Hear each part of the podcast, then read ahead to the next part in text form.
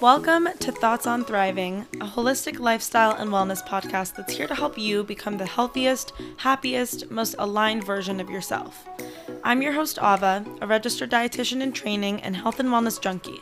I'm so excited to have you here as I dive deep into meaningful conversations covering topics from nutrition and mental health to spirituality and self development and everything in between with experts in many fields. I'm so happy you're choosing to learn how to thrive today. Let's get into the show.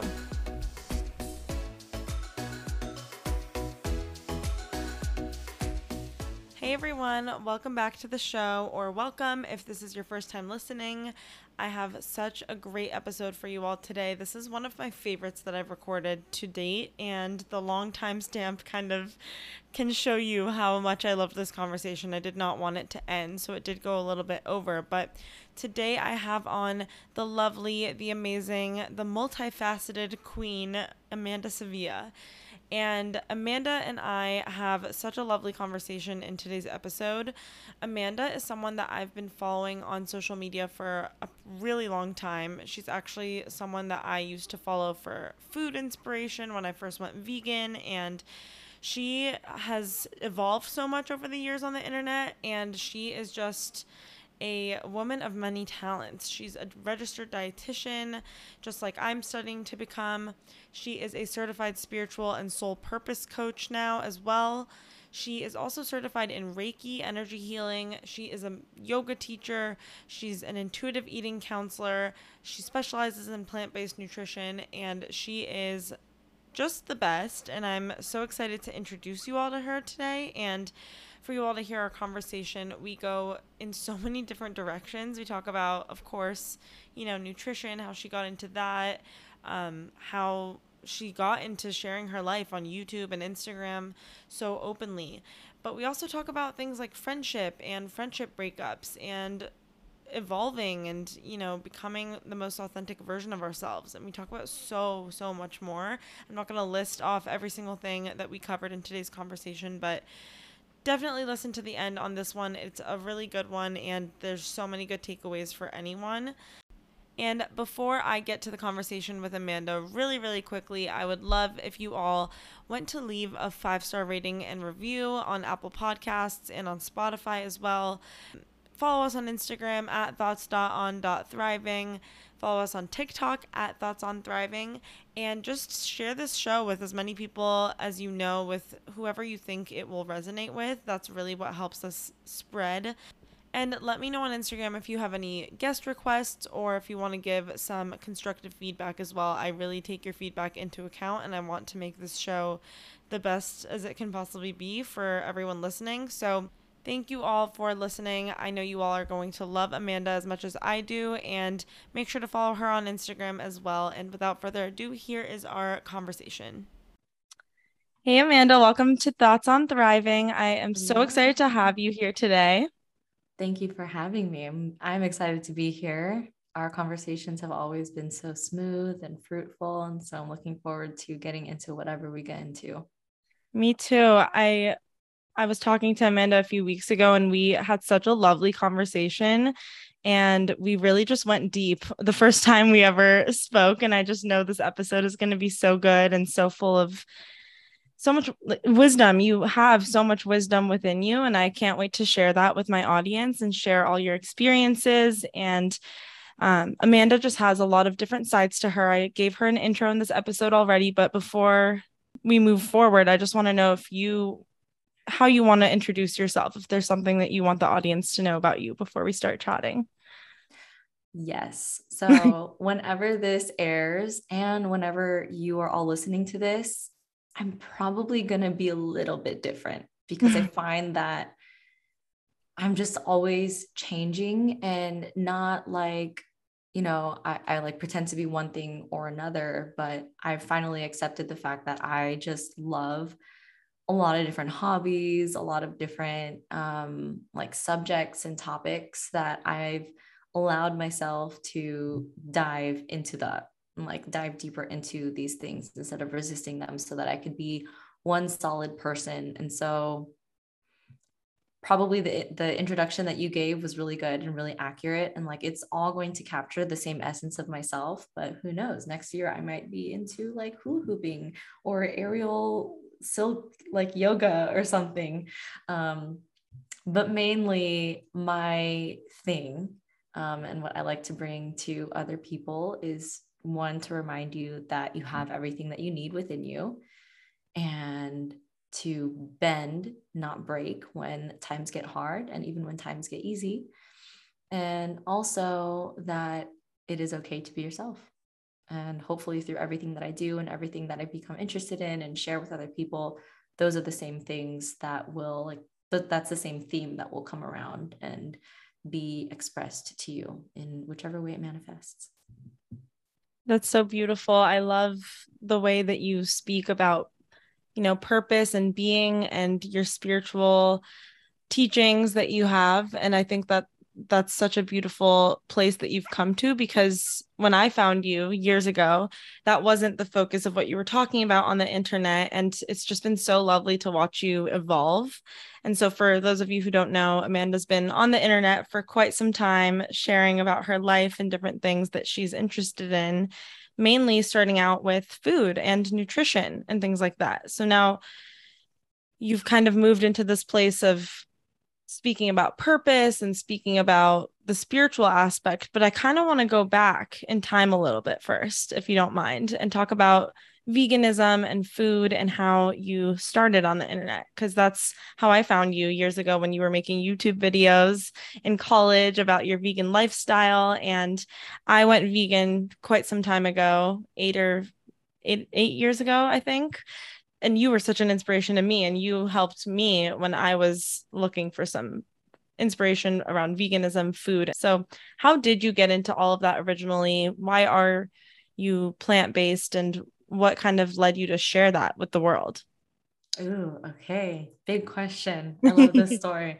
I'm always thinking about like, okay, what parts do I want to keep and what parts don't they need to hear? Because I can just ramble about small things all the time. So I'm going to try to keep it pretty straightforward, but with all the good vegan meat bits in it. So I have a history of disordered eating.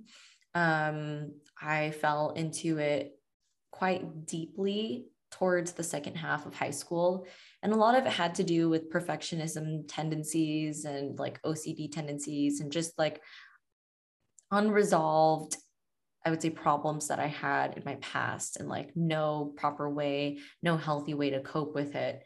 So I went through an eating disorder clinic with like hours upon hours of therapy and um, like psychotherapy and EMDR and like, you know, working with a dietitian. That was the first time ever that I have worked with a dietitian, that I even knew what a dietitian was. And I I like to attribute this to the fact that I like to be very like effective, but I was like, okay, this is a problem. I'm just going to solve it. Like, let's go, let's do it. So I went through the program pretty well. But after that, I needed to see a dietitian and like an outpatient therapist. And um, all the dietitians that I met with, just like, I just didn't like working with them. I just felt like you're telling me what to eat. And then then I just go home and then what? Like, where's the continuity? So I kind of try to take it upon myself to find a way to eat while out of like the center. I didn't want to count anything and they had us on like exchanges. So like any dietitians or dietetic students, you guys probably know about like the diabetic carbohydrate exchanges and whatnot. So that's what like our portions were kind of based off of to stop us from really counting calories and just kind of like looking at our plate. But I hated doing that. So I was like jumping around from diet to diet for a while, trying to find some like a structure because I really need structure. There are no earth signs in my chart. And so I, I can be all over the place if I don't like specifically sit down and give myself a structure. So when I first went to college, that was in Boston, um, before I left, one of my cousins who's also been on and off diets, but for like different reasons. Like he's been trying to lose weight all of his life. He told me about the paleo diet and was just talking it up. And I was like, oh, like I'll try that. Not as a way to like lose weight, but like, okay, this seems like the healthiest way to eat and there's research and there's a book and a doctor wrote it. So I tried it and for the most part it worked out well for the first like 2 months. And then I started getting to this point where I was like okay, like I just ate. Why do I still feel like I need to eat more? So I researched, and apparently it's like you need more micronutrients. And I was like, oh, what, where do I get these micronutrients from? And then I learned it was like dark leafy greens and nuts and seeds. And I was like, okay, I'll just eat more of those. And I found myself like binging on it wasn't even a binge, but it felt like it because it felt so out of control when I had like my bag of trail mix or my nuts and seeds, like try to replenish my micronutrients. And so I started like losing a little bit of faith in the way that I was eating. And I like continued to step back. And I guess the internet knew that, like the algorithm like heard my prayers because it like started showing me a bunch of different like ways of eating. And I was like, no, those are diets. Like these are um these are like weight loss techniques. I'm not looking for a weight loss technique. And then I found this like banana girl diet and it was like eat 2500 calories a day. Be super healthy. And i was like what is this? So i went on like i found her youtube channel. In my head i was like this is fucking insane. How are you eating like 2000 calories of just fruits and then like a bunch of starch after and then not being super heavy and sluggish and, and bloating mind you i didn't even know what 2000 calories looked like in front of me or like in a day um but I did know that it was more than like 1100 calories, which I like already knew from my past what that would look like. So I was like, this is kind of crazy. It's like literally double that amount. Um, I think it's wrong. So I'm to like try it because like there's no way that it works. Mm-hmm. And so I took it upon myself to try it. Like one to see if I could prove it wrong, but also out of curiosity, like what does that feel like? What does that even look like? I've like never eaten this much fruit in my life. And I tried it and I was like, the after the first couple days, I like physically felt better. Wow. And I was like, oh no, I wasn't supposed to feel like this. What happened? And I really loved it. And I really loved eating a lot of fruit, a lot of starch. Um, after like doing a little bit of reading and researching, it turns out that I was probably like carbohydrate deficient because mm-hmm. I felt like my brain was like kind of turned on I felt a little foggy the first couple like months of my like experience in college away from home and it's like as soon as i started like replenishing that carb storage in my body i was able to run further. Um, i did cross country and swim in high school so i've like always been active but i was like able to run further. I gained healthy like weight and like it wasn't out of control either because i could tell like it stopped at some point and i was like oh like my face looks good like this. Mm-hmm. and what else? Um yeah i was just like able to focus better. My digestion was like it started clearing up a little bit more and like it obviously when you eat more fiber like your stools are like way nicer like way more enjoyable too. And then i continued to do research. Um, when i was in boston at that time i was on track to go to medical school. There was this um it was like an accelerated track that i was part of. So i like read up on the health benefits and i realized like oh diabetes and heart disease aren't things that you just get when you get older as was example to me when I was younger. I just saw my aunts and uncles kind of pop metformin and and um what is it called? Xenical is what my dad used to take, but it's like a cholesterol lowering drug. And like I just saw them do it. And I was like, oh, that's what happens when you get older. But then I learned it doesn't have to. And you can actually stop the symptoms and you can actually reverse the symptoms. And you can actually make it seem like it never happened in your body if you commit to eating well, sleeping well, like low stress, um, exercise, water, etc. And that was really interesting to me. And I decided that I wanted to not do the accelerated track so I can learn about nutrition and major in nutrition so that when I do become a physician, which spoiler alert, I didn't decide to become a physician, but I did end up being a dietitian. But when I do decide to be that provider, I want to make sure I know what I'm talking about when I'm talking about nutrition because I also learned that doctors don't get that much nutrition education. I was like, I want to be different. I want to make sure I know my stuff. That's like the researcher teacher in me. And so there was that part. And then I learned about the environment and then I learned about animal ethics. And there was no way that I could go back from like what I knew. And I also had a lot of examples on the internet and on YouTube that, you know, it it's possible to do it. Basically, that's what I set my mind on. Like, I know that this is possible because other people are doing it. And now that I know the truth about life and where food comes from and what it does to the environment, there's no way that I can go back. Like, I have to try hard. If it's going to be difficult for me, like, I know other people have had a really hard time too, but if they can do it, I can do it. And that's kind of been a big motto in my life. Like, with veganism, without veganism, just other things. Like previously at my retreat, there are like a lot of bugs, but I'm like, you know what? If the retreat owners can literally live here and be so kind and generous and peaceful, I can do that too. I'm going to live with the bugs. So that's just like my mindset with a lot of things. Like if other people can do it, can do it, I can totally do it. So along with that, I also saw other people have full on Instagram pages with just like for veganism. And I didn't want to annoy the people in my personal life because a lot of them did eat a lot of meat and a lot of them were very attached to their food habits. And I was like, well, if these other people can have their own food Instagrams, then I can probably do that too. And I started just sharing my life. And I also wanted it as a way of community because none of my roommates or friends around that time were vegan and didn't get it. But I did know of a lot of people on the internet who did and i just wanted to connect somewhere somehow.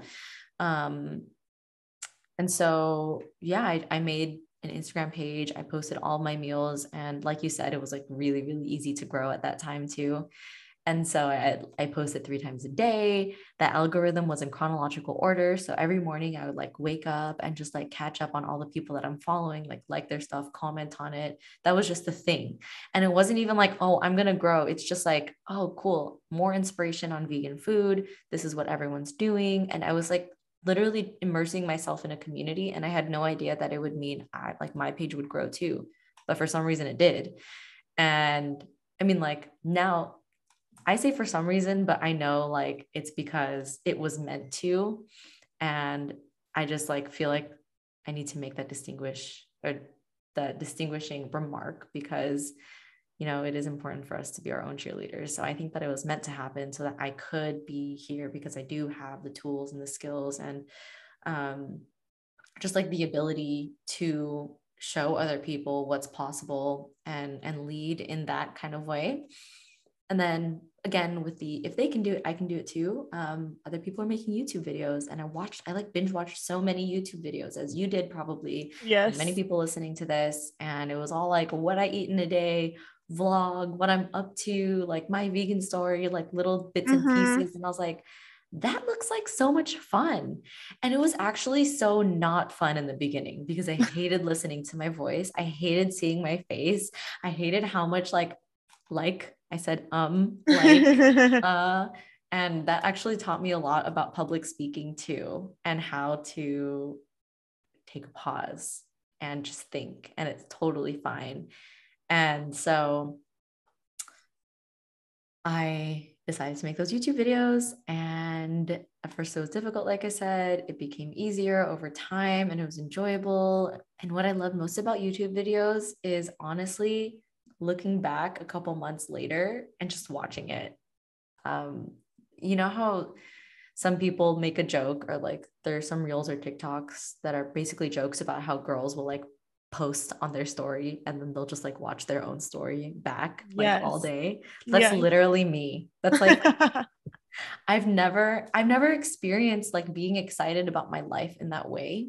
Uh-huh. And so that was really, really fun. And so I post, even now, I'll post videos and like my YouTube views are just not what they were before because I like took a really long break and like I'm mm-hmm. just like not in it for growth at this point. It's just for fun. But I post it with the intention of a couple months from now, I'm going to watch it and I'm going to be like, wow, that trip to Mexico was so fun. Or like that really arbitrary day was really fun. So, anyway, on the platform, I just shared my life. I just shared things because I've also never had a community like that where I could share and it just inevitably grew. And I moved from Boston to Los Angeles, where like close to where I live. Um, because I was getting FOMO from my whole family. And there's a good nutrition and dietetics program in Southern California that I ended up transferring to called um, Loma Linda University. And because of the proximity, I was able to attend a lot of social events and again, just like networking. And I ended up clicking with a lot of people and being really, really good friends with some people who are still in the vegan community, creating content as their full time job today. And I've just been able to, throughout the year, just like grow with them in this community and it's just been such a beautiful thing to have a platform and and a community and real life people that I can connect with who are basically on the same mission. And then have people also on this platform and in this community who share the values that I have who are receptive to what I have to share and are like encouraging and constructive and honest. And it's just been a whole beautiful journey. And so yeah, I feel like I just I didn't ramble, but I feel like I, I've gone through kind of the whole story and like the whole evolution of how I've gotten to where I am now through my platform and how it grew. Yeah, thank you for sharing all of that. It's such a fun journey to be able to look back. And I love that with the videos that you get to go look back at what your life was like a few years ago. Like, not many people have, I mean, we all have our own camera rolls and our pictures that we take, but not everyone is vlogging their life or taking videos of their trips and putting something together to post that they can look back on. So that's really special. And it sounds like the entire journey has been super special with the people you've met along the way, the lessons you've learned, and also it's kind of dictated your career in a way because now you're doing social media and you are a dietitian now, which I want to get into with you and just all the things that you're doing kind of stemmed from that. So it does, everything does happen for a reason. And I love that we can look back at your journey and see all of that. So you said a little earlier that you were pre-med when you were in Boston in college. And I actually was also pre-med when I was in university and I did the whole I did all the classes. I thought I was going to be a doctor. I was going to do very similar to you. I wanted to be a doctor who integrated nutrition into a medical practice with integrative health and food as medicine and all of these mm-hmm. things. And I know you wanted to do the same thing. All the vegan doctors definitely inspired me. And I know that many people set, set out with that goal and kind of switch their tracks because they realized that maybe that's not the right path. But I do want to talk about your journey with that. You know, when did you decide to switch that path and what gave you permission to do so? I think it's so hard to change paths in life and do something that's maybe your family doesn't approve of or maybe your friends think is crazy, but what was your whole journey with that like? It was so transformational I think if I didn't make that switch and continued on, my life would have been beautiful anyway. Mm-hmm. But I don't think that I would have reached the depths at which I reached so far. And that's just something that like no class in school can teach you. These are true experiences that really level you up in life, that have leveled me up in life and really taught me a lot and allowed me to be vulnerable and open and honest and really just trust myself, which is something that I've not really done in its entirety. I'm the youngest child um, mm-hmm. of a mm-hmm. bigger family, and all decisions were made for me. Any decision I really wanted was kind of like, okay, cute, or like, no, we're not doing that. So I've never really learned how to trust myself. And I think that's why leadership has always been something that I've gravitated towards because it's something that I didn't get to have as I was younger. Mm. And so the element still of not really trusting my decisions has like really followed me into my adulthood.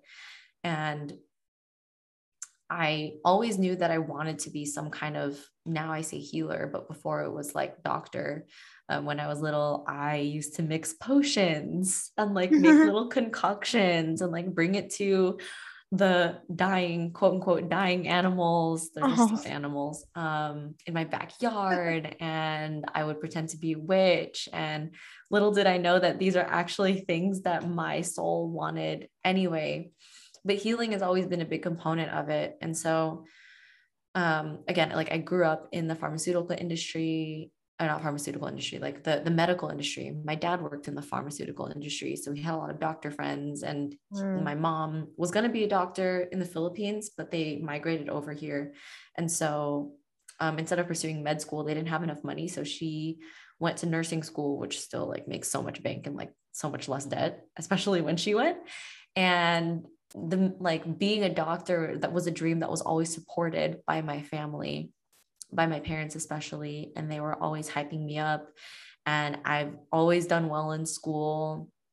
Like i've pretty much figured out how to study and like make it work for me and also learned that like oh i don't need to stress out about getting a pluses. I just need to make sure i know the information and like just sit down and be disciplined enough. So like i understand that. So it's not that i've ever like i've i didn't like science or i wasn't good at school and that's why i chose not to go down the physician route. Um, I actually love science. I like love learning about the human body and like calculus was really fun for me and physics was really fun for me. Um, did I struggle and cry? Like, of course I did. But looking back, it's like I would rather do that than like write an English lit philosophical paper. Oh, me too. They're fun to read, but to write, I just, I'm sure I could do it, but would I enjoy it? Probably not. And that was the theme, right? Like, I'm sure I could enjoy going down this path, but I decided that I didn't. And the way that I got to that path was there was just a little voice inside me that was like, you don't really want to do this. Mm-hmm. But I mm-hmm. kept ignoring it because I had already put myself on this platform. I've already told like tens and thousands of people like i'm going to med school and i'm taking these prerequisites during the pandemic and i'm connecting with all these physicians and i'm telling all these like they're not really celebrity physicians but they're the ones that are on social media with like big audiences who are like if you think about gut health you go to this doctor. If you think about like brain health you go to like these people on social media. Um I'd already made it known to them that I'm going to medical school and everyone was already rooting for me. And still, there was a little voice that was like, You don't really need to go to med school. But I just kept ignoring it like, No, no, no, no, I can do this. And I will because I think the world needs me in this way. But note how I said I think because I was thinking so much with my head. I wasn't listening to my body and my heart until it got to a point where I started studying for the MCAT and like my body just erupted in eczema that I've never had before. I have a history of eczema and like um what is it called like just dermatitis on my scalp.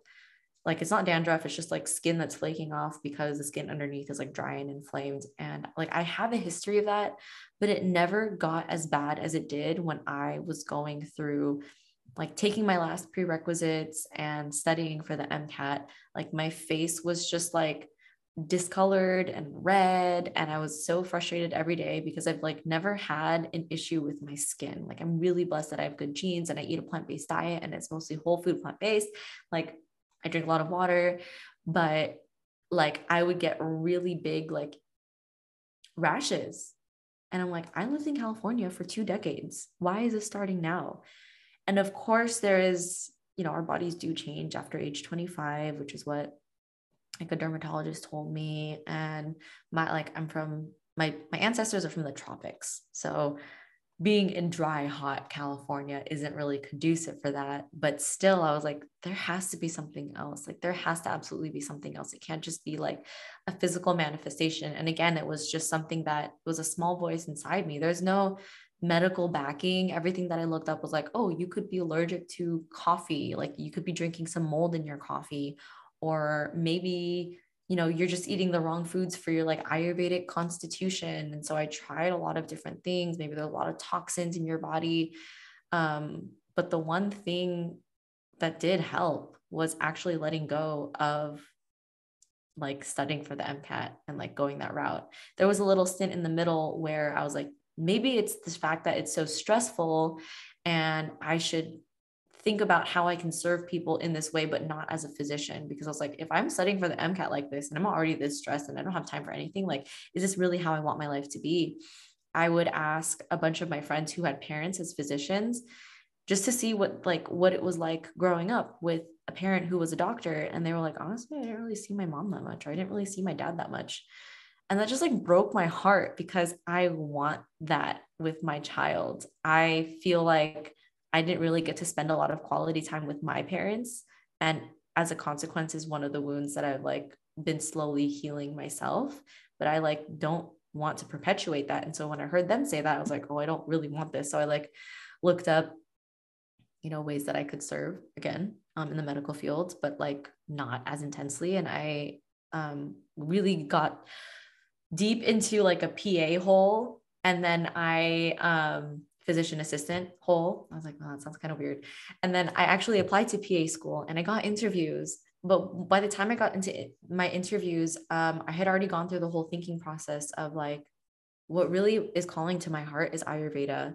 And so, kind of stepping back even more, when I did my yoga teacher trainings after I had finished my nutrition um, program as a little gift to myself, an Ayurvedic doctor came in and like did a class. And it's pretty standard for yoga teacher trainings to like have one class on Ayurveda, which is the oldest health system in the world and is the sister science of yoga.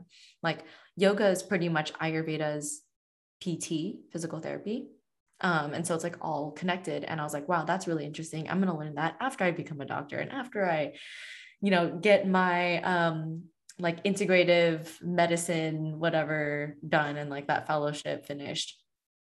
So it was always like a thing that I put in the back burner. And then when I was studying for like the MCAT and also taking prerequisites, I worked at a yoga studio and I teamed up with an Ayurvedic practitioner um, on a nutrition class, like workshop that the owners wanted us to do. And she taught me way more about health and wellness and nutrition than I could have brought to the table. And like, I'm really grateful that I'm a fast learner because I just picked up on it and I was like, oh, okay, this makes sense. This makes sense. But she basically gave me an introduction to Ayurveda and how it relates to nutrition. And there's just so much more that Ayurveda could offer that the Academy of Nutrition and Dietetics cannot. Like so much more.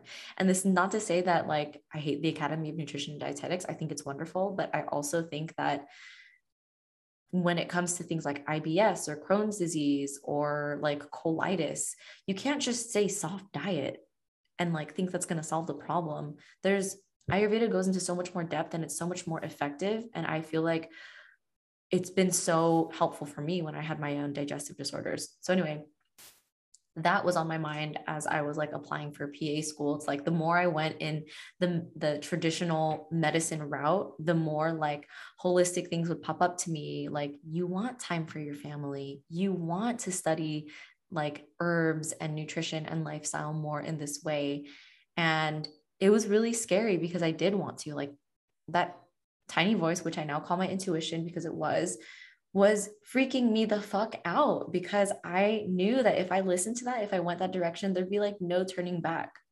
I would have to let go of this dream of being some big name physician, like really helping people in the lifestyle medicine space, or this big name like PA, again, in the lifestyle medicine space that's like respected by people like my father and my aunts and uncles and people who are, you know, kind of living in the older paradigm.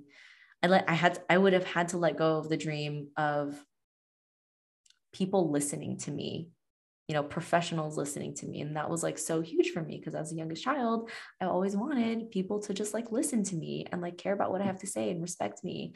And that switch wouldn't have happened if i didn't see a coach like a transformational coach to help me sort this out because I was like, there's like, I'm literally dragging because I'm studying for this MCAT and I don't really want to. And I want to learn about Ayurveda, but at the same time, I don't really want to because I'm scared.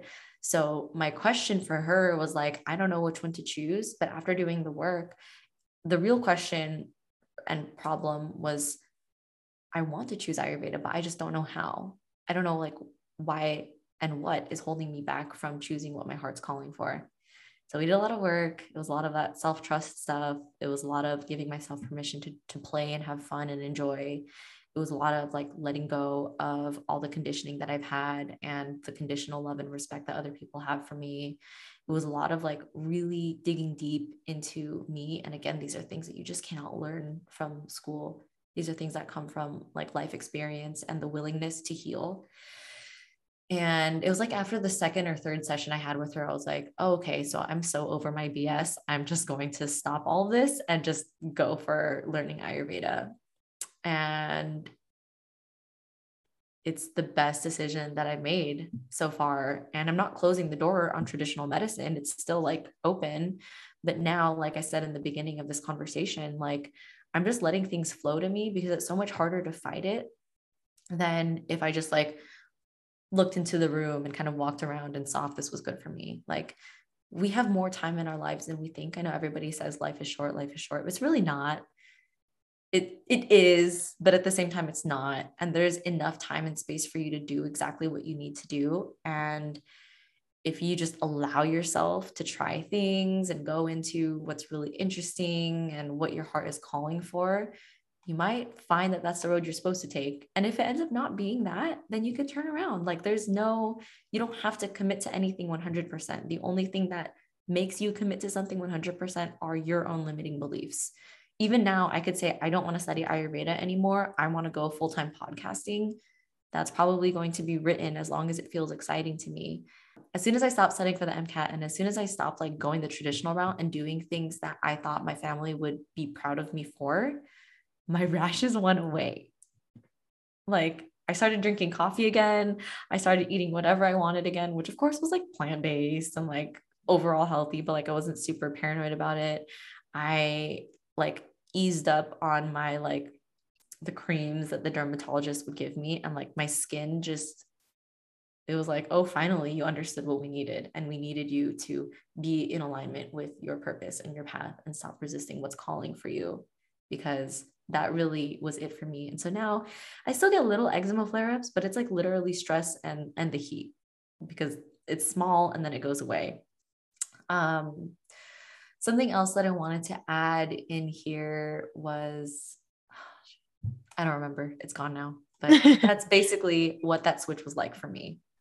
Thank you for sharing. I mean, that first of all, that happens to me all the time. I'm always like, there's something else, but I keep going in so many different directions. But mm-hmm. with all the directions you went in, I can relate to all of it so much. Like, I can so relate to wanting the credibility of being a doctor, to being respected by my peers, by my family, by, you know, my dad is a doctor, my mom, she's a dentist, by this medical family that I'm born into. Oh, it's man, like, yeah. Yeah. It's like, I, I do want them to be proud of me. I do want them to be believing what in what I say and to have the credibility, the reputation that they want me to have. But it's so scary when your intuition is telling you otherwise. And I've had a very similar thing when my intuition told me not to go to med school and I listened and I'm so glad I did.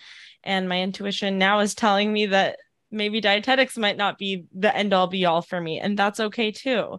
And of course i love nutrition and of course like you said the academy of nutrition and dietetics is great but also i'm really good right now at giving medical nutrition therapy to people in the hospital. But can i really you know tell people how to eat for longevity and health? Like yeah i can because of the research i've done myself but not from what i've learned in school so far.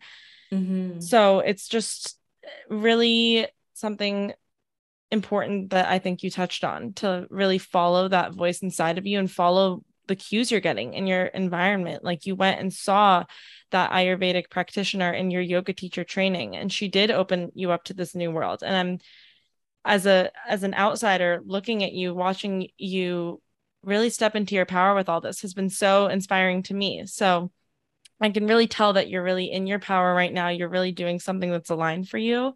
And i'm so excited to see what you do with ayurveda and once you're done with this program because it really seems like something that's going to give a lot of value to a lot of people. And it's just so crazy that you went through that entire process with the added layer of having so many people watch you from the outside being on social media. Like when people change paths in life it's stressful to begin with but now you have this added layer of all these people watching you watching your every move and people judge and people have their own opinions. So that's so hard to tune out as well. So it's just really a crazy thing that you've done and it's amazing to see how you've come on the other side of it and I want to touch on the intuition part of it because I think, you know, that's something we talk about a lot on this podcast is following your intuition and listening inside to that voice that's so deep but so soft. And it is really hard, I think, to begin discerning where that voice is coming from to see what your intuition is telling you versus your ego. So, do you have any tips or anything that's helped you kind of refine that voice within you and show you what the true way is versus what maybe your ego wants or what society wants from you or your family? Yeah. So the first thing is always, and you touched on this too, is evaluate your relationship with other people first and like see what thoughts and problems um, and beliefs you have that are directly related to the relationships that you have with people. Um, and the reason why I say you touched on this is because like with parents and like family and then also with people on social media I really had to evaluate that and see okay well if you guys really love me then it doesn't matter what I do um, because you'll love me I think right? I think but there have always been clues as to like no my brain took it and ran with it that like they'll actually love you less if you don't do what you want them to do. And so it i had to evaluate that and like see that fear and work on that and realize i will be okay if they love me less. It will it hurt? Absolutely. But I would rather be on my deathbed and say that I did what I wanted to do and let them go through whatever process they needed to go through with that than be on my deathbed and think, oh, I didn't get to do the thing that I wanted to do so that that person could love me completely. Like that's not love. So I had to really learn how to be okay with whatever comes up, but also be okay with the worst case scenario. Literally in my head, I knew like I really practiced and primed myself to accept like the response that my parents give me no matter what it is. So I ended up telling my mom very softly, like, oh, yeah, I'm not going to med school or PA school. I'm just going to like do my Reiki teacher, like do my Reiki training. Cause I also, when I decided to go into Ayurveda, I was like, I'm just going to go all in to do all the things that I've always wanted to do, but held back. So I was like, oh, I'm going to learn Ayurveda and then I'm going to do, I'm going for my Reiki training right now and blah, blah, blah. And, and I think because I had primed her so much, I realized, or I primed myself so much, like her response to me wasn't like, oh, I don't want you to do that. It was like, oh, I care about you. She asked me a lot of questions about money and how people like what people think of ayurveda and like what it is and if it help if it's helpful and if i can get clients and how much i would get from it and again, if it makes a lot of money, money, money, money. I was like, oh, you really just care about me. Like you really just want me to survive. And this is how you express it because you're an immigrant. Like now she's a citizen beautifully, but like she comes from a place where it's it's not like that. It's about money. Like you have to work really hard. And so that, that was the response of so many people around me as well. I also had to think about the people that I feared on social media who would like turn their back on me or give me the cold shoulder because I'm no longer being super evidence based. And I had to realize, okay, those are the people that like I probably don't want in my audience anyway. These are the people who aren't going to help me. They're only going to like bring me hate. But who knows? Somebody could possibly align with what I'm saying and decide to stick with me because of that like maybe they were already falling off from the content that I was creating. And maybe this like switch into Ayurveda is something that they needed. And so all these things, like kind of switching away from the fear and going into the possibilities of what if I feel are part of like my intuition's drive. The opposite of that is operating out of a place of fear. I fear that these people aren't going to love me. I fear that it's going to be conditional. I fear that I'm going to lose my reputation because I decided to do something that I loved. So acting and and drawing my inspiration from those feelings to stay put is what I found. It like it doesn't feel good. And so I already know that that's not my intuition. But the parts of like the arguments back of like, well, I will love me. I'm like, well, I'm sure someone out there will like this. It just felt and sounded like you can hear it in my voice because that's what it sounded like in my head. It just sounded like, well, maybe. Like it just felt softer. It felt more friendly and it felt more like, well, no matter what you do, there will be love for you somewhere. And so that's okay. It just felt very reassuring. And I find that that's what intuition feels like. Like you said, it's soft, it's a whisper, it doesn't yell, they're not going to like you. They're not going to love you. You're not going to survive in this world if you decide to do what you love. That's not intuition. That's like something else that is useful, you know, like that kind of fear was very useful for us when we lived in tribes. And if we were kicked out, then we don't have water, we don't have food, we don't have like tents or fire. But now, like the world is so different, we can outsource and get what we need to get. And so it's important to distinguish that fear based, like reptilian brain voice from our intuitive voice, which again, it feels like a hug, but we're scared of it if we are scared of it because it, it puts away that fear based voice and puts it to the side. And that's like our body kind of trying to fight like um for like the ego survival pretty much. Like that's the ego trying to fight for its survival if we're going to get into like spiritual topics here. Or it's more like psychology but it can also be spiritual everybody has an intuitive voice. Everybody has an intuition. It's that little voice inside of you that like you can't explain just feels right and usually is um when you follow it it is. And a lot of the times we ignore it because it's not something that we're used to. Imagine never growing up with vegetables, but like your body knows it's good for it, but you never grew up with vegetables. And so you see it and you're like, I don't know what that is. Like, ooh, that like kind of the colors look nice and the crunch sounds really good, but that sounds like something that would take over what I'm already eating. And I think what I'm already eating is okay.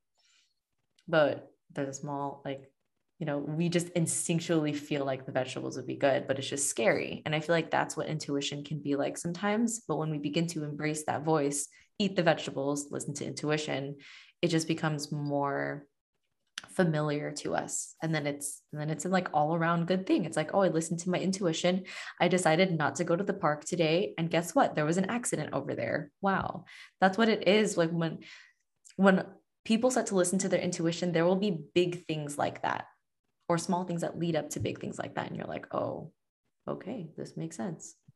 Like point proven. Thank you, intuition.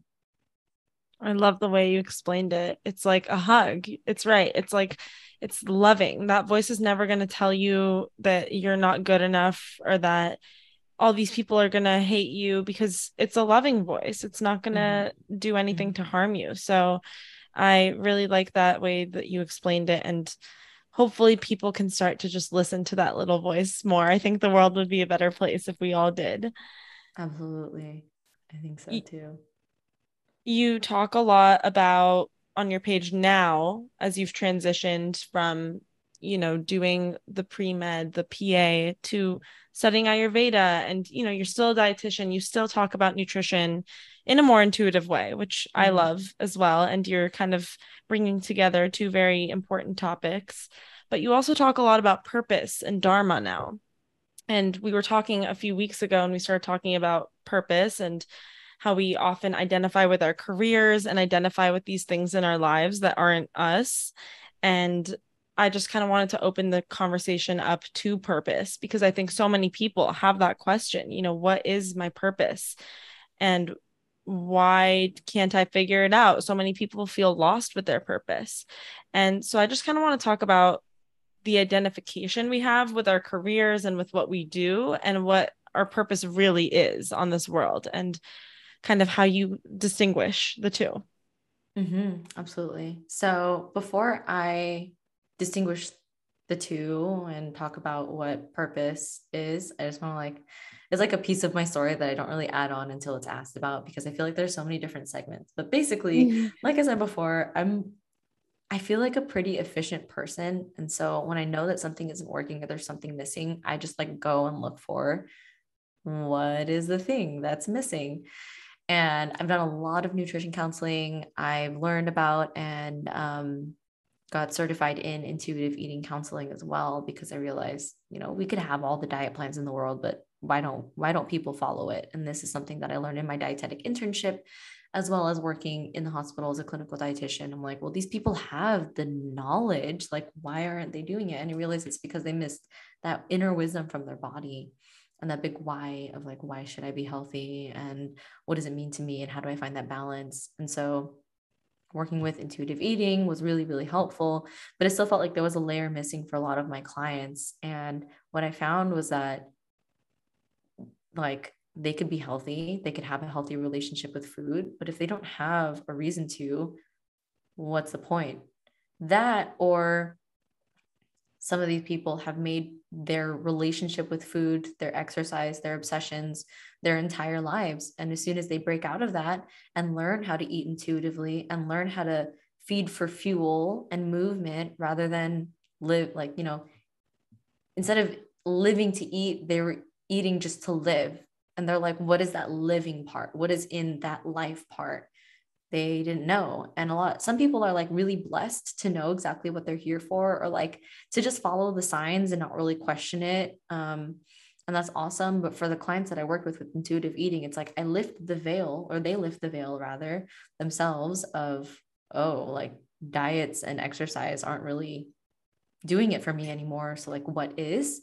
Um, it can be really hard to live your life we always say, you know, there's more to life than food, there's more to life than school, there's more to life than whatever. But like, what is that more? Some people just don't know what that is. And then they fall back into other patterns or they search in places that aren't really helpful for that for them rather than looking within themselves. So I decided that I wanted to incorporate that um, a little bit of that kind of life coaching, soul purpose coaching into my own practice. And so I went through certification, did a lot of training, and realize that what I do in my nutrition sessions, that when I have enough time, is literally coaching anyway. Um, and so I've just been able to mesh the two, and it's just been so beautiful to help people find their purpose and like really identify it and use that as a tool to, or like as an anchor for them to eat a healthier diet or eat in a way that is less stressful for them. So right now I'm working with a client and she's like, lately I've just been kind of asking myself when I sit down to like eat something random that I know I don't really need, like, is this helping me accomplish my purpose or not?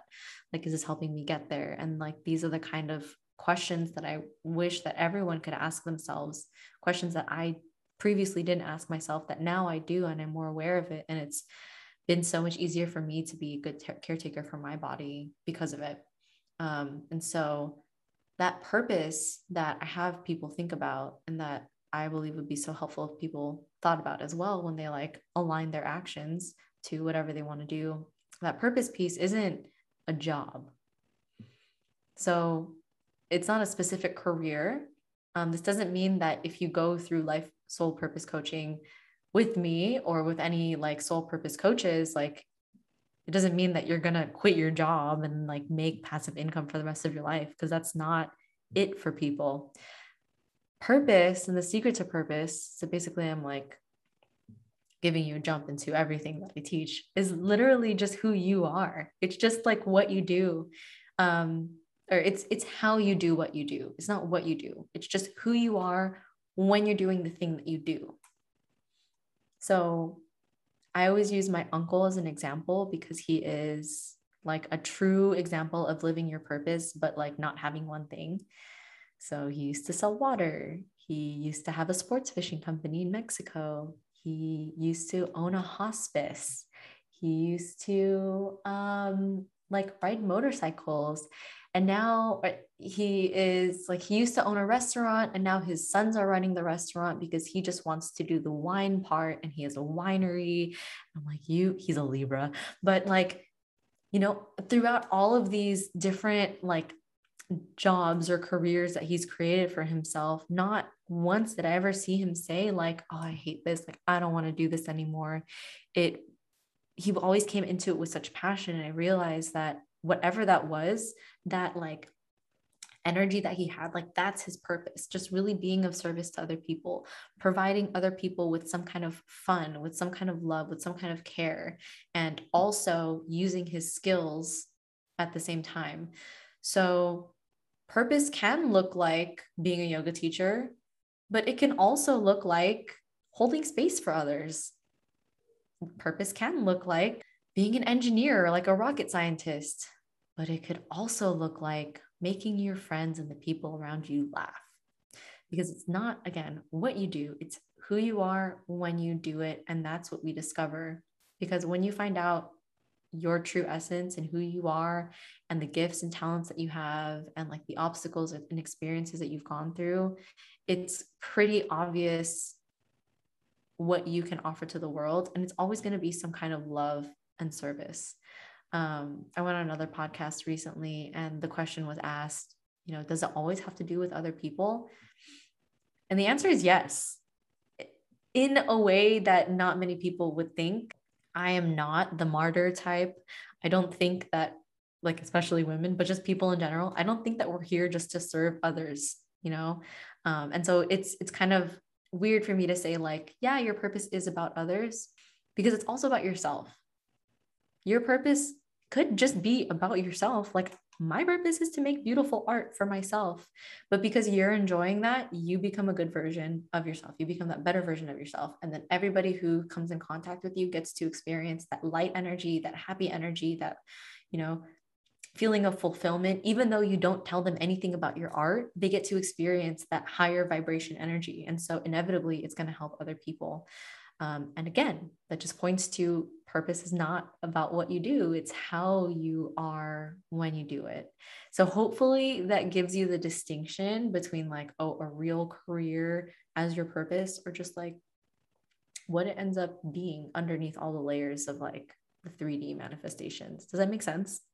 Completely. And I think that that's going to help a lot of people because it kind of gives everyone permission to not put so much weight into what they're doing, but into how they do it, like you said, and the energy that they bring into it. Because I think that that's more important than any thing physically that you're doing in this world. It's all about the energy behind it and your intention. So I think you made that distinction very, very clearly. And I think that that's going to help a lot of people. So thank you. Thank you. Do you think that what what do you think through this journey your purpose has been? Is it to just kind of be a light for other people, to help guide other people? You said that it always has to do with other people, even if it has to do with you. What have you found yours is? I think that um, looking back at all my experiences and just what I'm like so excited about when I say it is I'm just here to help other people heal themselves. And that could look like me providing a service, me being on podcasts, teaching, writing things. And it could also look like taking a step back and healing myself because that gives other people the permission to do so. In 2020, I made this like, it wasn't super big, like in the large scheme of things. Um, but for me at that time, it was really big. Like, I needed to even out my hormones by like doing less exercise and gaining more weight and just like really not stressing my body out more than it needed to. And like that's like my physical body changing in front of me and like all my clothes stopped fitting. And a lot of people were telling me I didn't need to do that but I just like had a feeling that I needed to. And I I really actually did. And it really did help me with my hormones. Um but I wasn't doing that so other people could do it. I was literally just doing that for myself because I felt like I just needed to start taking charge and like stop pretending that how my body was feeling was okay because it wasn't.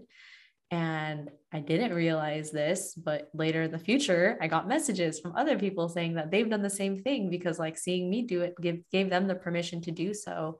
And I'm not saying here for anyone listening like when you do something for yourself you have to broadcast it. It's just that i'm in this position where like if i didn't say anything it would be weird because i look different you know or like i'm doing things differently. So it would just make sense that i shared that.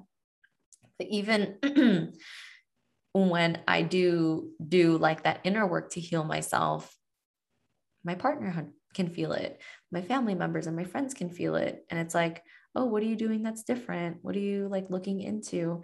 And it just gives other people the permission to look into those things um, look into more holistic healing. It gives people permission to question other things as well. But mainly i just want to be here to help other people heal themselves because i can't heal you. Nobody can heal you. If if people say that they can heal you just think a little a little bit about what that relationship is like because you are the driver of your own car. You're not in the passenger seat. You're you're holding the steering wheel and wherever you want to go and however you want to do it and at whatever speed you want to do it is completely up to you. But you know, some things you don't know how to do like changing your tires. So that's what other people come and help you with, but ultimately you decide and I want to be part of and I love being part of um the team that helps drivers decide where they want to go and how. I love it. And you mentioned, you know, that you are in this position on social media to be able to share things like that that do impact people in such a positive way. We were talking a couple weeks ago about social media a bit and on the way that you view it and your perspective on it. And I thought that it was really unique. And, you know, so many people are so addicted to social media these days. And I think that your approach to it is really refreshing. So could you share a little bit about you know your relationship with social media and how you do show so much of your life and how you have for almost like 10 years now and how you're able to do that so well and still maintain your own energy and maintain your own you-ness without letting the social media get to you. Yes, like you said, I view it as my work and not like, oh, I have to go to work, but it's like, oh, this is the way that I'll show up for people today. Like, this is how I'll get clients or how I can share what I'm doing. And it's, it doesn't mean anything to me personally. It's just like a camera in my life. Um, and I know that maybe sharing something like a picture of crystals on my desk might help somebody just because I know that it's helped me. So I think about all the things that I've personally liked from social media and like I will try to emulate that, but in my own way um, without so much emphasis on it defining who I am and without the like without falling into the trap of seeing people's content and thinking that that's who they are. Not to say that content creators are fake and they aren't who they are, but there's only so much depth that you can go to with seeing somebody on the media versus like talking to them in real time. And I feel like you've already experienced that from our first conversation. Like you've known who I am, but there's like a different depth to it when you're able to have a conversation with someone. And like, again, from the beginning, I've met content creators off of the screen. So I know who they are outside. And it's just like, like five, six, seven D versus like 2D on the screen. And so I don't place emphasis on who they are based on their content. It's just like, oh, you're you, and then you happen to make this thing. And so I think being a content creator in that way and being able to network with other people has helped me see that there's this veil that isn't really real. So, anybody here, like if you watch my content or maybe you'll look at my content now on social media, I want you to know that that's me, but it's not like you don't get the whole essence of who I am just by going on my page. That's something that takes like meeting me in person, like really being in my physical energy, maybe at a future retreat. Um, and just knowing that has helped me to not compare anything on social media and really get sucked in the like, oh, I should do this, I should do that. Um, I also have the perspective of seeing how different everyone's lives are and that just means that my life is going to be so completely different and unique and it it's okay that it looks different it's okay that i'm not I, I don't have that girl aesthetic because i have my own aesthetic and i've seen other people who don't have that girl aesthetic and they are awesome and i love their content and another big thing that i think has helped me maybe will help you guys is i just don't consume a lot of it and when i do i'm like oh cool that's your art I made this comparison um, when I was talking to my fiance because he was kind of like having trouble with social media as well. He goes on stints of like deleting it and having it again because it's hard for him to separate like the people from the things that they create. And I'm like, I mean, I like, you know, the life of Pablo, but I don't like how Kanye West just like took Taylor Swift spotlight. I think that was really annoying, but I do like his work. But I know that that's not who he truly is. And I think the more that we can just practice that mindset and understand that we as creators deliberately put what we want you to see, and sometimes things slip in stories or whatever, but deliberately we show you what we want you to see. So you only get one perspective of what we look like. That means that there's so many, so many other things that you don't really get to experience unless you're again in person. And on one hand, people can say that that's like a bad thing, but on the other hand, it's also so empowering because like it just leaves that air of mystery, that air of like, oh, okay, I get it. That's not everything. And it takes away that need to compare because, like, what are you? You're really just comparing to like a super, super thin slice of what is our actual life. And yeah, that's just what I keep in mind when I do go on social media and see other people's content. And also when I'm creating, I like to be as genuine as possible, but I also don't um like care a lot about it. I don't know how to say that in a more genuine, like in a way that sounds like, oh, I love what I do, like in a genuine way. I care, but I don't care. So hopefully, if you do understand that, I'm grateful for you. no, it's it's such a good reminder to kind of separate the creator from the content. Because I think that so many people think they have this idea of who these people are that they're this way or that way and then some people like meet someone in person and have a completely different experience. Like whether it's a celebrity or an influencer or whatever it is or even just someone you met on social media and then you meet them on person in person and yeah. it's just a completely different experience. So it's just really important to kind of remember that. And I love your approach because it really separates your own life from your online life and in mm-hmm. a way that is still genuine to you which i think is very hard to do so i commend you for the balance and the the approach that you're taking thank you there's um one more thing that i also forgot to mention is like being a content creator amidst a group of friends who aren't content creators mm-hmm. can be kind of mm-hmm. awkward, but it's one of those things you kind of just got to own. You just like, mm-hmm. it's just the thing that you do. And while other people might think it's cringy, like let them cringe, just let them do, like have whatever reaction they need to have because you're going to remain who you are anyway. Um, all my friends know, like, I'm going to take a photo. Like, wait, can you guys just stop really quick? Cause I'm gonna take a photo. it's, it's just like a, a quirk you know, other friends have quirks like uh, they sneeze really loud or they're allergic to dogs, which isn't really a quirk, but like, you know, other friends have their things. And so I'm like, oh, yeah, okay. Be, me being vegan, like the yoga thing, the spirituality thing, the Instagram, taking photos, videos of things, like that's my quirk. And you either love it or you're just not here for it. And that's okay. Like, I send you off with love. But if you want to stay, like it's a good time over here and it's not like super personal. So it's just something to kind of get used to because I know people can be like, oh, like I want to take a photo of my food, but like I feel like everybody's waiting and like getting so self-conscious. Um, that's just a big practice in your life to take up space. Mm-hmm. You know, it's been one for me too. Yeah, and with friendships, that's so important too because I feel like you do grow with the people around you, and so becoming the more authentic version of yourself is only going to deepen that relationship. And I know we were talking about friendships and soul contracts and people in our lives and how when you do shed all these old layers and change who you are and become awakened to your soul, you kind of lose certain people in your life. And some people just kind of start shedding away with the layers, and other people will start coming into your life, the people that are more aligned with that new version of yourself. Have you experienced that? Could you speak a bit on friendship and soul contracts and maybe even your relationship with love and meeting your fiance. It's like how all these people have come into your life and other people have left. Absolutely. Um so on both ends right? Like i've shed layers of people and i've also gained these new layers of people who are way more aligned with who i am.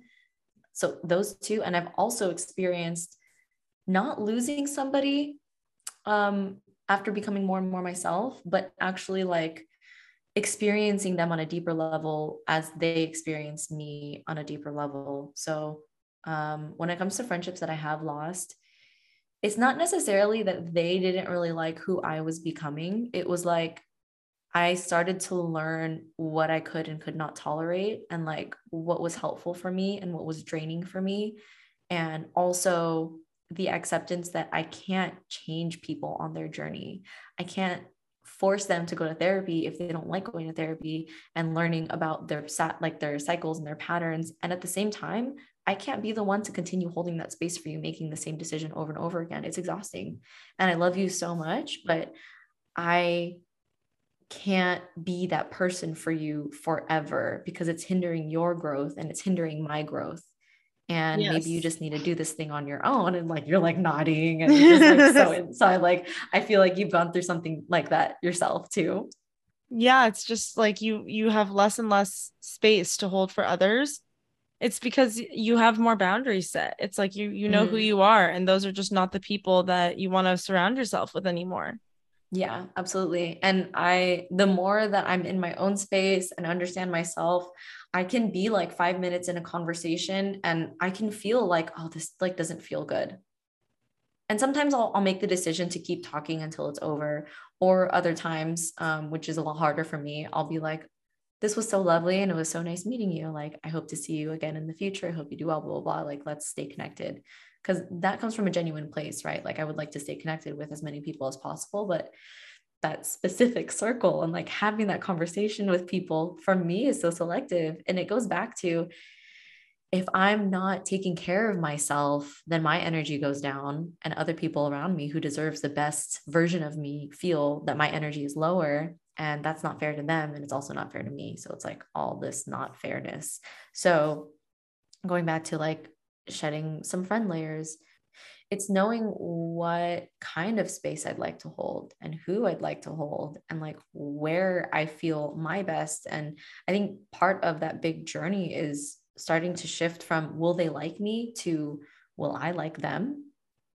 you know like oh what do they think of me da, da, da. and it, it's this really powerful thing when you start to step into this version of yourself that automatically thinks from a genuine place like do i enjoy their company do i enjoy their presence and that has shifted a lot for me there are lovely people that i've hung out with that i just don't really connect with as much anymore because as much as i like that they like my presence i realize i feel kind of drained after interacting with them and that's not a personal attack on them. It's just like, I know what is good for me and I know what I personally like and what I need to be a good friend and like be a good person. So there are these people that I've had to kind of like let go of hanging out with as much. And there are other people that I just like don't really talk to anymore.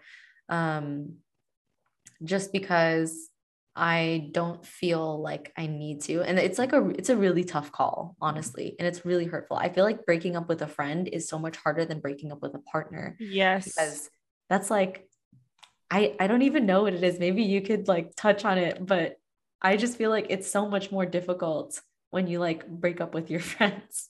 It's because I think it's because with a relationship, there's like a clear cut, like, we're not going to talk anymore. We're done, and I'm going to go find someone else and yes there's usually a reason for it whereas the area is kind of a lot more gray in a friendship mm-hmm. and there's mm-hmm. friend groups involved i mean in relationships there's also all of that but it's much easier to kind of delete that person from your life versus with friends there's so much more history there because usually friendships are longer i would mm-hmm. say yeah and yeah. i think that they're much more deep if you really grew with that person, grew up with that person. And so it's Absolutely. kind of like your inner child holding on to that. Whereas with relationships, it depends on the relationship, of course, but I think that it's a lot easier to just kind of let go of, you know, oh, these last few months we've been in a relationship and it's not working out. Let's move on. Mm-hmm, mm-hmm. Yeah, totally. So that's what that experience has been like. And I've only really solidified that that's what I've been going through in the past like year or so. So it's been very interesting and has also been grounds for me to really like root into my self compassion and not try to villainize myself because I decide that this is the right thing to do by like letting go of the friendship. Um, my parents are very much like you have to keep every friend that you make. You absolutely have to. So I really grew up with that and it was really like a big part of my identity is just like really being that good friend who's always there for people. But yeah. that's not really a being a good friend to myself.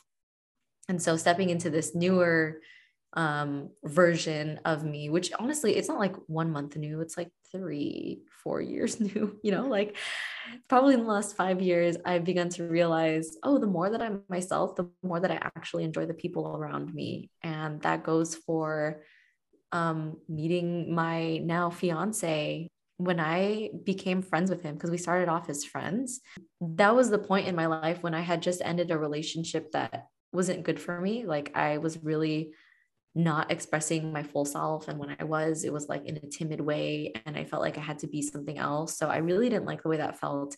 And I just decided, like, in every interaction I have, I'm just going to be like really myself. I'm really going to be that vegan girl. I'm yes, yeah, I am going to take photos of my food. Yeah, I am going to be vlogging right now. Like, yes, I am going to sleep at 9 30 p.m. I, yeah, I am going to wake up at 6 a.m. to do yoga. Like, I decided to just throw away and like, well, slowly let go of all the shame that like being that person was to me and just really fully embrace it. And so when I got to meeting him, my now fiance, and being friends with him, we would hang out. Like he he was um like part of our family friend circle as well. So he's friends with my brother. Mm-hmm. And he would mm-hmm. hang out and I'd hang out with like my brother and all like the friends and stuff. And I'm like, oh, I'm getting kind of sleepy. Night, guys. And they're like, what? And I'm like, yeah, good night. Like, I'm not going to try to change myself or like how I feel to be cool. Yeah. And um, it's just that I was so much myself. There's like no way that people who met me could like be on the fence about whether or not they like me. Like they either did or didn't. And that was really helpful for the friends that I've made in this time period because I'm like, I like you, but this is who I am. So do you like me or not? And that's not like what I said. I wouldn't be like, hey, I like you. Do you like me? But it was more like a, I want to hang out with you. You know, like I'm going to be open and honest. And like they have the invitation to not or to hang out. And I think my filter for people has also gotten a lot more strong because there are people that I kind of like, but that I knew I wouldn't really get along with. So it's very selective for me. And I think it's because I've just been tuning into what I want. Do I like being around that person? Do I feel good about like hanging out with them or not? And that really allows a space for two or like a group of people to really see are we compatible? Do we like each other's energy? But that can't really happen in, in such a straightforward way if I'm not being my complete self and really comfortable with who I am and like just showing people, like giving them face value, like this is me okay, cool, let's hang out. Um, and it's a lot less thinking, it's a lot less guesswork. And so now the friendships that I have are like, we're into the same things, or if they're into something new, I probably want to learn it as well. Or if I don't, then I'm like, cool, you do you. But I know that I do things that they don't want to do. It's just really, really nice to just have people know me for who I am. And also, if I want to change things or if I feel like a change is coming, sharing that so unapologetically. I think previously, you know, when I wanted to be vegan and my friends weren't, I was like, oh, like, uh, I don't know what they're going to think of me. But now it's just like, yeah, I want to, I want to do this thing. Like, I want to study, I'm going to study Ayurveda right now.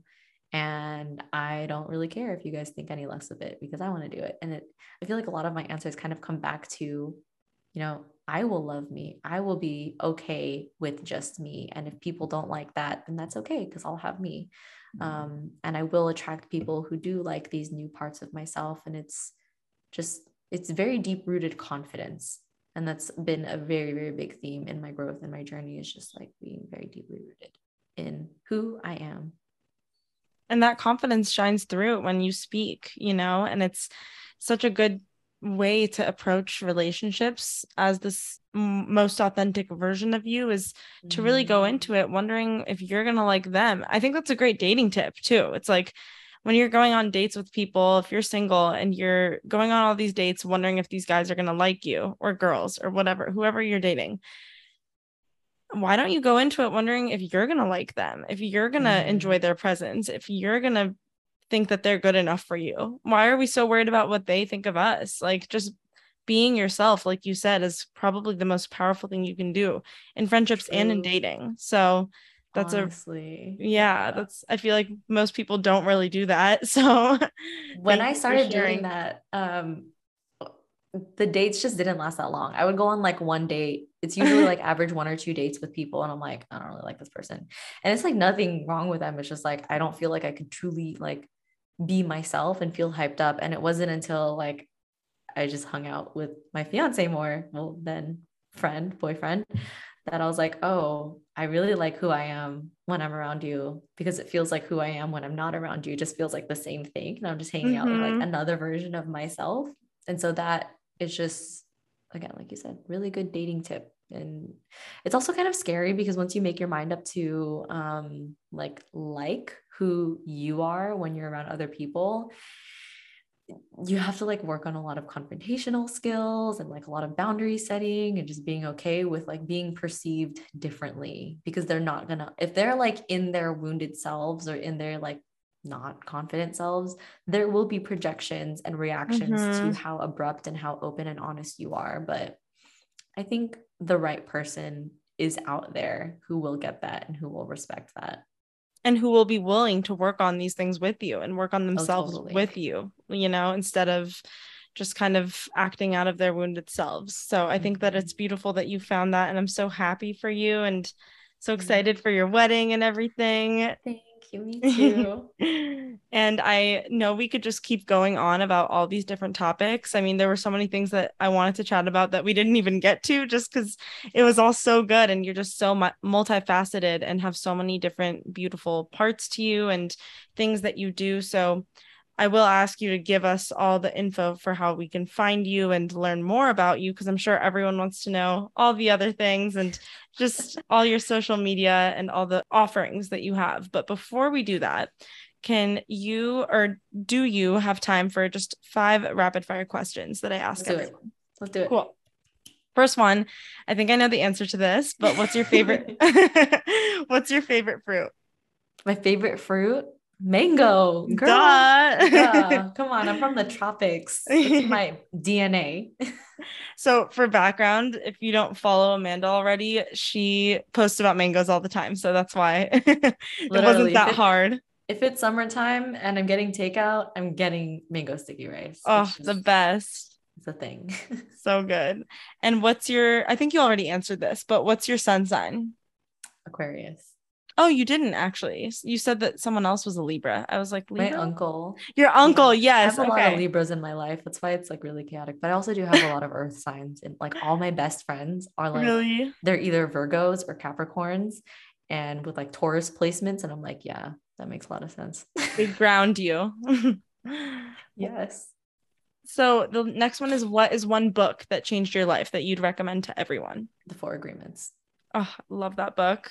Mhm. So good. If you haven't read it, buy it now. You can read it in like two hours. One, you can read it in one day. Literally, just Yeah. go to a coffee shop, just read it. You could probably read it in the bookstore if you don't want to buy it. too. Yeah, just go to Barnes and Noble or whatever this like any bookstore and stay there for a little bit. Yeah.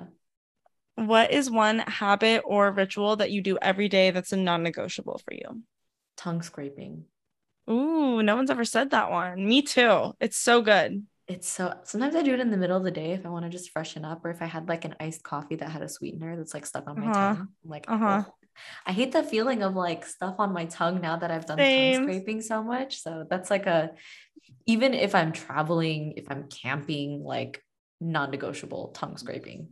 Agreed. And if you don't know what a tongue scraper is, it's an Ayurvedic ancient practice that people have been Mm. doing for decades or decades, what? For centuries. And you basically scrape your tongue, you scrape all the film off of your tongue to Mhm. kind of clear any like bacteria, any yucky stuff on there that we don't do in like mainstream dentistry and just society that I think everyone needs to start doing because some toothbrushes have like that thing on the back, but that does not do anything. No, it just little like like scrapes the it. rubber bristles. Yeah, it just scrapes it kind of, or yeah, but it doesn't scrape it off. It's very, Yes. It's yeah, like there. yeah. You're just kind of moving it around. and then last one is what are your thoughts on thriving? So, what do you think the key to thriving is? The key to thriving is a firm foundation of self compassion. I love it. Short and sweet, but encompassing Absolutely. everything we've really talked about today. Where can everyone find you and all your offerings? Amanda did mention she did a retreat very recently that seemed amazing and I wish I could have gone, but you have retreats, you offer one-on-one counseling, you are just sharing your light and sharing all your wisdom with people on social media and your offerings. So could you just tell everyone where they can find you and work with you? Yes. So you can find me on Instagram, Amanda V Sevilla, on YouTube, same name. My website is the same thing, dot com. Um, and then on my website, you can see all my offerings as well. But really quick, I'll just break it down. There are quite a few. So um, as mentioned, I am a dietitian. So I do some plant based nutrition counseling as well as intuitive eating counseling. And I'm actually on the intuitive eating counseling part. I'm part of a 12 week group coaching program called Reconnect Academy, where we learn how to have a healthy relationship with your body, your food, and yourself. And it, it starts with a firm, you know, uh, base of self compassion. And that's where I do a lot of, again, like my mental health, intuitive eating, emotional health, counseling with food over there. Um, but when it comes to like nutrition tune ups and plant based nutrition, you can find me on plantedforward.com.